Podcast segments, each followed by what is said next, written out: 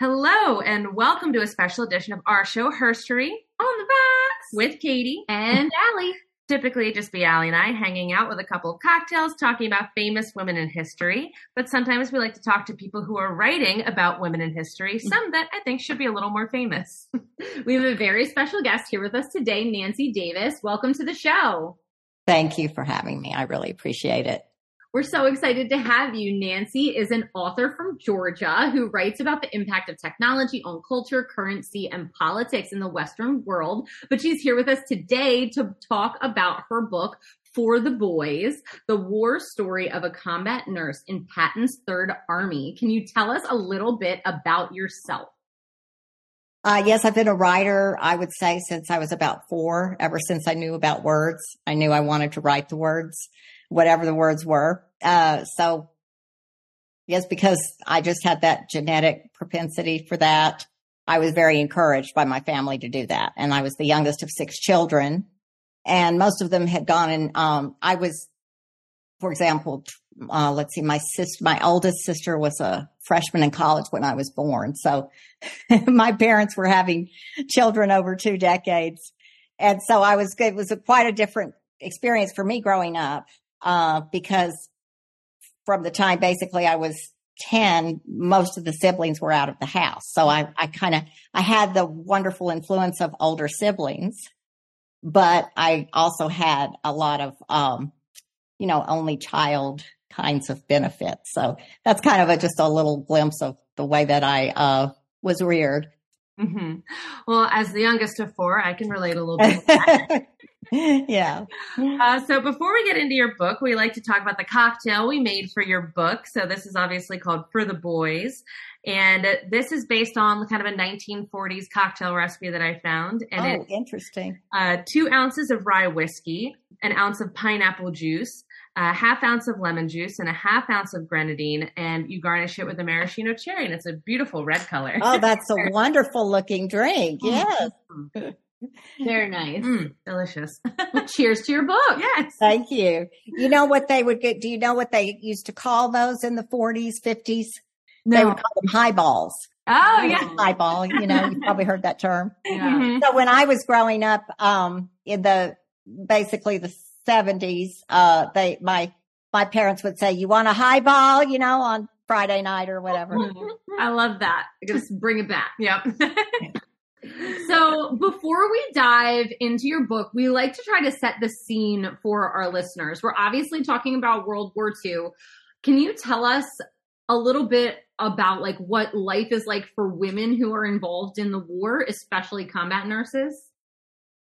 Yeah, and I I think that the reason that um I I would like to believe that I got published because I'm a great writer but um, I think that there are a lot of really great writers who never get to experience being published. That's just the way it is. If you go to New York and you uh, go to a karaoke bar, every waiter and waitress there is so freaking talented, it's ridiculous. But very few end up on Broadway, right? So you have to have a niche. And I think my niche was the fact that hardly anyone has looked at women combat nurses in that war. There have been very, there's very few uh, documents about that, archives about that. So we've had a lot about the WACs and they were basically the secretaries, you know. We've had a lot about Rosie the Riveter, which meant that we have a lot about, um, information about women going into the factories. That's why in the 1950s, I don't know if anyone, uh, has told you this or if either of you is a student of history, but in the 50s, there was this, uh, you know, it, it, wasn't so much a conspiracy, but it was very much a marketing attempt by the United States government. We've got to get these guys who were at war jobs again. You've heard this. Mm-hmm. So we've got to push this idea of family and women staying at home because they don't seem to want to stay at home. They kind of like those jobs. so we got to get them back in the home, having babies and voila, baby boomer generation. Uh, and, uh, get the men back to having the jobs and the, um, and so, but very, very little has ever been written, uh, about combat nursing and people don't realize. I mean, I've talked to World War II buffs who know every battle. They know if General Patton sneezed at on Sunday morning at seven o'clock, you know, on what day, everything, but they don't, they don't realize that women were right there with them as caregivers. Mm-hmm. Well, I feel like it's all wrapped up in that kind of invisible labor of women. It's if it's caretaking for someone, we're just not really seeing it. You know, we have a bunch of books about female spies, but yeah, but yeah, you're right. I I didn't even think about the fact that there would be nurses on the front line. I just didn't really think about it. And the nurse you're talking about the story is Lieutenant Mary Elizabeth Balster. She's our main character here. And I believe she's also your mother. I mean, did you always know about her time in the war or did you discover her story later? How did you figure this out? Um, you know how all of uh, you with the family with four kids. I don't know. Did you have a lot of family growing up? Oh, yeah. uh, there's there's lore, you know. We always had to get this family lore. And my mother was one of the a unique character in our family who um, had a lot of lore surrounding her. And when her mother, for example, would visit, uh, she would uh, say, "Oh, Mary, you know, she's dumb like a fox." And there were just a million sayings about my mother that were highly curious to me, you know. And of course, I looked at her own beha- at her behaviors, and she was so funny and uh, really just a, an interesting person because in some ways she was real uh, frivolous, but in other ways she was so serious, very serious about her patients, uh, her children's welfare. Um, so she knew how to have fun when it was appropriate, and then she knew how to be very serious and get the job done.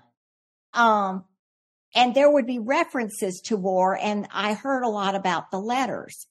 And there were jokes about, oh, you know, that time that she, um, you know, pretended that she was a French girl dancing. And, you know, there were all these little things that she used to do, gaffs, but, and I knew there were letters, but I never really thought about it, you know, because you're, you're too busy growing up yourself, you know, think, you don't want to think about your mom growing up, right? But when she turned 90 years old, because I was the writer in the family. Uh, all of us had gone to um, her birthday celebration. She wasn't living with me at the time. She was living with one of my older sisters. And she um, gave me, and I'll show it to you. So, of course, she didn't type them. Mm-hmm. They were all handwritten, except for one or two in which somebody had found a typewriter as they were going yeah. and so she she was able one time to to go into the communication zone and type a couple of letters back mm-hmm. home. But I mean, you know, all the rest of them were all handwritten. But my grandmother, uh, Inga, who was very, very, very um, uh, organized, had uh, she hired typists after the war and had them all typed and then bound. Wow. What a cool. what a great idea. I would have yeah. never thought to do that. That's so cool. yeah. So she gave me those letters and then this was the curious thing and I don't have it right in front of me. I because I am so afraid that our golden uh, retriever who's 10 months old is going to grab it and oh, yeah. shred it. Uh, but uh, her war diary. I, mm-hmm. Everybody was given a service diary mm-hmm. as they entered the war. I mean, entered service mm-hmm. in the army. I guess in probably all uh, forces, but I, I know with Army they did. And so she, um, she also that day gave me her service type, But this was curious, um, that as she get, handed it to me, you know how you can always tell, like, you know, if your mother's fibbing or something. Uh, mm-hmm. and I could always tell. And, and so, and I'm sure she could always tell when I was, you know, but I was flipping through and I noticed this huge section had been ripped out of the back of the diary. So I said, Mom, what is this? And um, she goes, What? Oh, yeah. you know, yeah. so innocent. And I said that dumb like a fox thing was coming out. And I said, see how this has been threaded and that obviously there's a big chunk that's been taken out. Who knows? You know, I, was so young. You know, young girls, what they do, they do the craziest things. You know, and I was like, you know, she's hiding something. Mm-hmm. so anyway, uh, and I thought, hmm, this is mysterious. So not only was I wanting to know what it was like to be strafed by German airplanes virtually all the time once they got into Normandy to, um, you know, all these different things that she would explain. I also wanted to know, I knew it had something to do with her love life, mm-hmm. why she'd ripped those uh, out. So I finally got to the, um, to the bottom of the mystery, but it took about two years. I bet. So General Patton's Third Army was a part of some pretty significant moments in the war. So, can you tell us a little bit about some of these moments that, therefore, your mom was a part of? Yeah, um, I think one in particular that um, that became they didn't know it was called Battle of. I mean, they didn't call it Battle of the Bulge while it was happening. Of course, you see. Um, but it was deemed by that historians later, uh, by historians later. So she was holed up in something called the Heinrich Himmler Barracks. And this was, um, I don't want to guess, but I, I trying to remember maybe 12 kilometers from uh, Bastogne, which was the, the town that, um, that, you know, the Germans surrounded the Allied forces in and uh, Patton was determined to break through and and release our Allied soldiers. Um, and it was, you know, the last big hurrah before we just could push on into Germany and uh, take them. And then the Russians came from the other way. Uh, so um, she had, and another one of my sisters has the stars.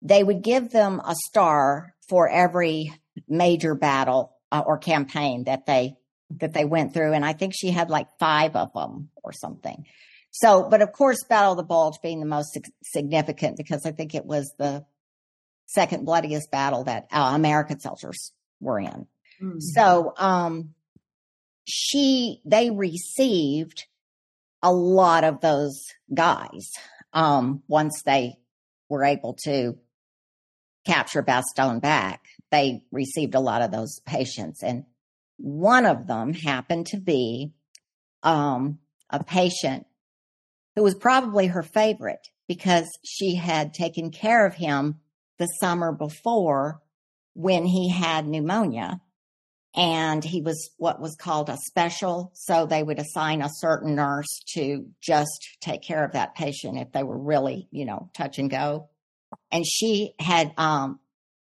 Private Redmond had been her special uh, during those weeks, and then they couldn't find his tank unit after he got well. So instead, they when they couldn't do that, they would just carry those guys around with them as they went through, until they could find whatever unit they belonged to. So for a couple of months, he ended up becoming Mary's ward boy. Mm-hmm. And he would do all that, you know, go boil the water, go get the lice out of the guys' heads, you know, all these little things that they, that, you know, she'd assign him to do. So, um, she got very close to him. And, of course, she considered him a little boy, even though she was only about three and a half years older than he was. uh, he, he, you know, so, but anyway, she thought he was a little kid, but he didn't think that of her, you know. Mm-hmm. So, uh, anyway, so, so by the time he left, they found his tank unit. You know, they'd all, all gotten close to this, this young man. And mm-hmm. then here he comes back from horrific injuries. And so I tell that in the story about what happened with him. Yeah. Well, and I love those like little personal details because it makes you remember that this was a real person going through these huge battles and things. Can you tell us a little bit more about what a combat nurse does? Because I don't really, you know, have a great concept of it. How close are they are they to the battlefield? What are their responsibilities? And how stressful was this job? Uh, yeah, so that's that's a great question. I had to really study a lot of this because I didn't really understand it either. Mm-hmm. And of course, she uses a lot of terminology in the letters that her father understood because he had served in the first war. Mm-hmm. But they, I mean, I had not been in the military, so I had to learn all of this stuff. Mm-hmm. So if she said COMZ, I didn't know that meant communication zone, that sort of thing. What would happen is as on the field of battle, um, when the guys would get injured or if they got sick. And some of them got really sick. Some of them, a lot of them died from pneumonia. A lot of them died from malaria. There, it wasn't just, a lot of them died from dysentery. Mm-hmm. A lot of them were, um, crippled for life because of, uh, of, uh, trench foot. Mm-hmm. Uh, those kinds of, uh, just horrible, uh, things that you don't even think about in addition to, uh, a lot of sexually transmitted diseases as well as injuries, uh, gunshots, uh, tank burns, you name it. So the first point of uh, any care would be from the EMs, the emergency medics, mm-hmm. and they were with the guys on the field. Now, those EMs' job was to grab the patient, try to get them out of, of harm's way, pull them back, try to get them onto a Jeep, onto an ambulance, whatever they had available uh, you know, sometimes they would strap seven or eight kids on, a, I say kids because most of them were, you know, uh, boys, young men on these Jeeps or just any way they could just to get them away. And, uh, from there, they would have, sometimes they would have a field hospital, which was just triaging like the, you know, the ones that basically the ones didn't make it. Uh, they might be there or, um, you know, if, if they felt like they could get them onto the evacuation hospital that was just right behind those front lines, mm-hmm. that's where they would try to get them to. And that's where she was. Okay. So, um, so there was a field hospital sometimes that would just do just like, you know, the immediate stuff. And then if they could make it onto the evac, that's where they would send them. Mm-hmm. And so, um, sometimes her job would be to triage once those patients started coming in. Now, see, they would always uh, have information. That's what the COMZ was for, was information about, um, you know, we know we're going into this battle. Mm-hmm. And we can pretty much calculate that by this time tomorrow night, we're going to start getting the patients in, you see. Mm-hmm. So they would kind of know when the, the, the influx was coming. And then from there, um, the chief nurse could assign the duties and they might, and the chief nurse might say, okay, tonight Lieutenant Balster is triaging. So she's just going to decide who, who needs what, you know, which injuries are the worst, who has to go into surgery right this second, who, who can go into the medical ward versus the surgical ward, etc. So, and then from there, um, they would be triaged and put accordingly and then taken care of. And of course, if the surgical ward, then the surgeons were immediately right there waiting. Um, so, and then they would assist with all kinds of stuff. I mean, now nurses back then though did everything. I mean, from bathing the patient, every, every part of care. There wasn't anything like, you know, somebody, an aide. Uh, there were some ward boys, but they were so busy trying to just you know, help put a tourniquet on or, or just lift the patient or whatever. I mean, the, I mean, down and dirty, really tough care. The, the nurses were responsible for that. Mm-hmm. And that's kind of the nitty gritty of her job. But you alluded to this a little bit that part of this is a love story. And it took you a while to get to the bottom of it. What are some of, without obviously any fun spoilers for the book, what what are some of the details that you found out about your mom's relationships? She was um it, it was really interesting and I'm sure that part of the reason that she was reticent to talk about it, of course, was because that my father was one of the the two men who fell in love with her, deeply in love with her. Mm-hmm. Uh, and so she didn't want to share too much with me because of that. Mm-hmm. But um, I got her to open up more about it, uh, by the end of the couple of years. And I think part of it too was really, uh, she had already been losing her short term memory. Mm. and the reason, and she knew that by the time she got 90, she started losing it at about 88. Um, so at 90, she told me, I want you to talk with me about it, this stuff, because I'm, I know I'm losing my short term memory and I want you to interview me before I lose my long term. But within two years of that, I mean, dementia is, you know, she sometimes it will allow inhibitions to be less. So she, she had less inhibitions as she was going further into the dementia. Mm. The other thing that I thought was really strange was that, um, and, and I felt really guilty about this was the more I talked with her about the war, the more she would dream about it. Mm. And sometimes she'd wake up and, and dream and, and tell me what she had just dreamed. Mm-hmm. That's why when you're writing a memoir, people will ask you, well, is that true or is it not true? Well, the trauma is true. Yeah. It doesn't, you know, are the facts exactly right? We all do all these things with every moment of our lives in which we are, you know, storing them in ways that are, are, are, are jaded or all of our history before the, you know, our genetics. So many factors come into play as to how we color our own stories, right? So, you know, you add something so traumatic like war to that. You know, I, I don't know. I mean, one time she woke up and said that uh, she asked me if I believed in God. And I said, well, mom, now you know I have trouble with, with that. I, I don't, you know, I, I'm, I'm just a, a person seeking spirituality and I, I, but I don't, I think if you don't struggle with it, then you don't grow any, grow any in it. And she said, Oh, don't tell me that hogwash. Just, you know, I want to tell you the truth. And I said, okay. She said, one night I, um, was in this horrible uh, hole, uh, and, and they were bombing so much and I prayed incessantly the entire night. And when it finally stopped, I was the only one still alive.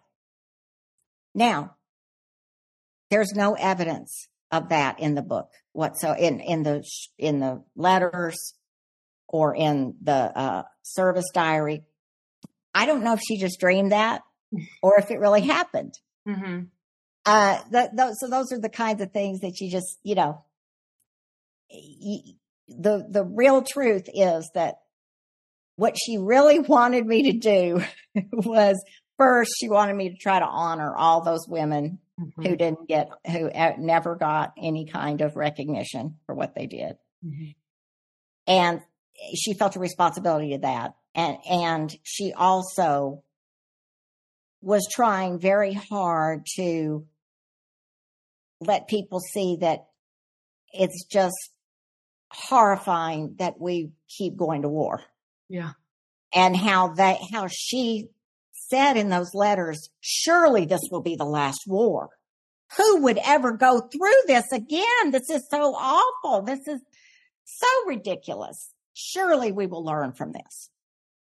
Yeah. And so anyway, that's what she wanted out of it. And that's, that's what I promised her I'd try to give. Yeah. Hmm. But yeah, but you know, that's the other thing is they were also just girls, just like the boys. They, they were worried about their hair. They, she was constantly sending lists home. Please send me some more Drene shampoo. Please send me the, the, you know, uh, Merle Norman lipstick number, whatever. I mean, it was hilarious, you know, all these brands, you know, some brands we don't even have anymore mm-hmm. that are pretty funny that she's just listing all of these things that, uh, so she, you know, they still wanted to be women and, and girls and dress up and all yeah. that stuff. And obviously, this is a very personal story for you and for your mother. It's her story. And how did the rest of your family feel about you writing this book? Were they excited to get her to know her a little better? And how did you take care of yourself while writing this book? Because it sounds like at times it probably was pretty emotional. Uh, it was terrible. I couldn't be free from, uh, to really write the truth until my mother died. Mm. I have to tell you. Mm-hmm. When I once I knew she was off that off this planet, I was much better off to write the story. Mhm. I tried. Um, I started on the project 13 years ago. It was so emotionally difficult once I started interviewing her because I had so much guilt. I had guilt about making her go through it again. And I had guilt that I'd never had to, I felt like such a spoiled, rotten brat. Like I had never, I, I should never have complained about one little thing in my entire life to her, you know, or my dad. You know, you just, you know, because you can't help but compare Mm-hmm. how your life is so much better. and so, you know, it kind of really, it then uh, when COVID happened, oh my God, I was just like, these people are so, you know, cause I was just in the middle, my mother was, um, dying in the nursing home from COVID. And I felt like, and I couldn't go see her. And, um, the only good thing about it was the fortunate thing about it was she didn't by then she didn't know I you know I think she thought I was the oldest child Madge I think she she thought I was Madge so she didn't even really know who I was like for a couple of years. And that was a relief to me you know. But at the same time it was it really bothered me how people would complain about things that were so trivial you know. "Ah, we can't get toilet paper. You know, well, try living through a war and see what you get. you know, I just had, I, she had helped me have such a, a, a healthier perspective, I think. Mm-hmm. Um, so anyway, Yeah. Well, I think we're so excited to have people read this book and learn more about your mom and more about combat nurses just in general and about the war to get that perspective of what are things that are trivial and what are things that like we're so privileged we never had to deal with. exactly. Right. Exactly. Yeah. So uh, I think the book came out in September, right? Mhm. September 7th? It, came out officially, I think on the 30th it was released. And then, um, some people have written me and said they already received their book. Others have said that, um, there's a back order, but I think it's just, I was hoping that meant that, you know, oh, it's just sold. Yeah. But no, no, that's not. I I asked my agent and he said, no, I don't, I don't think so yet, Nancy. No. So Yeah. you can get this at, at the book right now. If you want to type in for the boys, you can get it at Amazon, your local library, your local bookstore. If they don't That's have it, right. you can ask for it and it'll, they'll get it for you. That's exactly right. Yeah. Yeah. Book wizards. Yes. They always know. Well, thank you again for coming on. What a great story. And uh, we're just so grateful that you were able to to write it. This is great. Thank you. I really appreciate your time today and cheers to you. I'm, I'm going to uh, get back and look at the recording and get that recipe. Thank you. Oh, yeah. of course.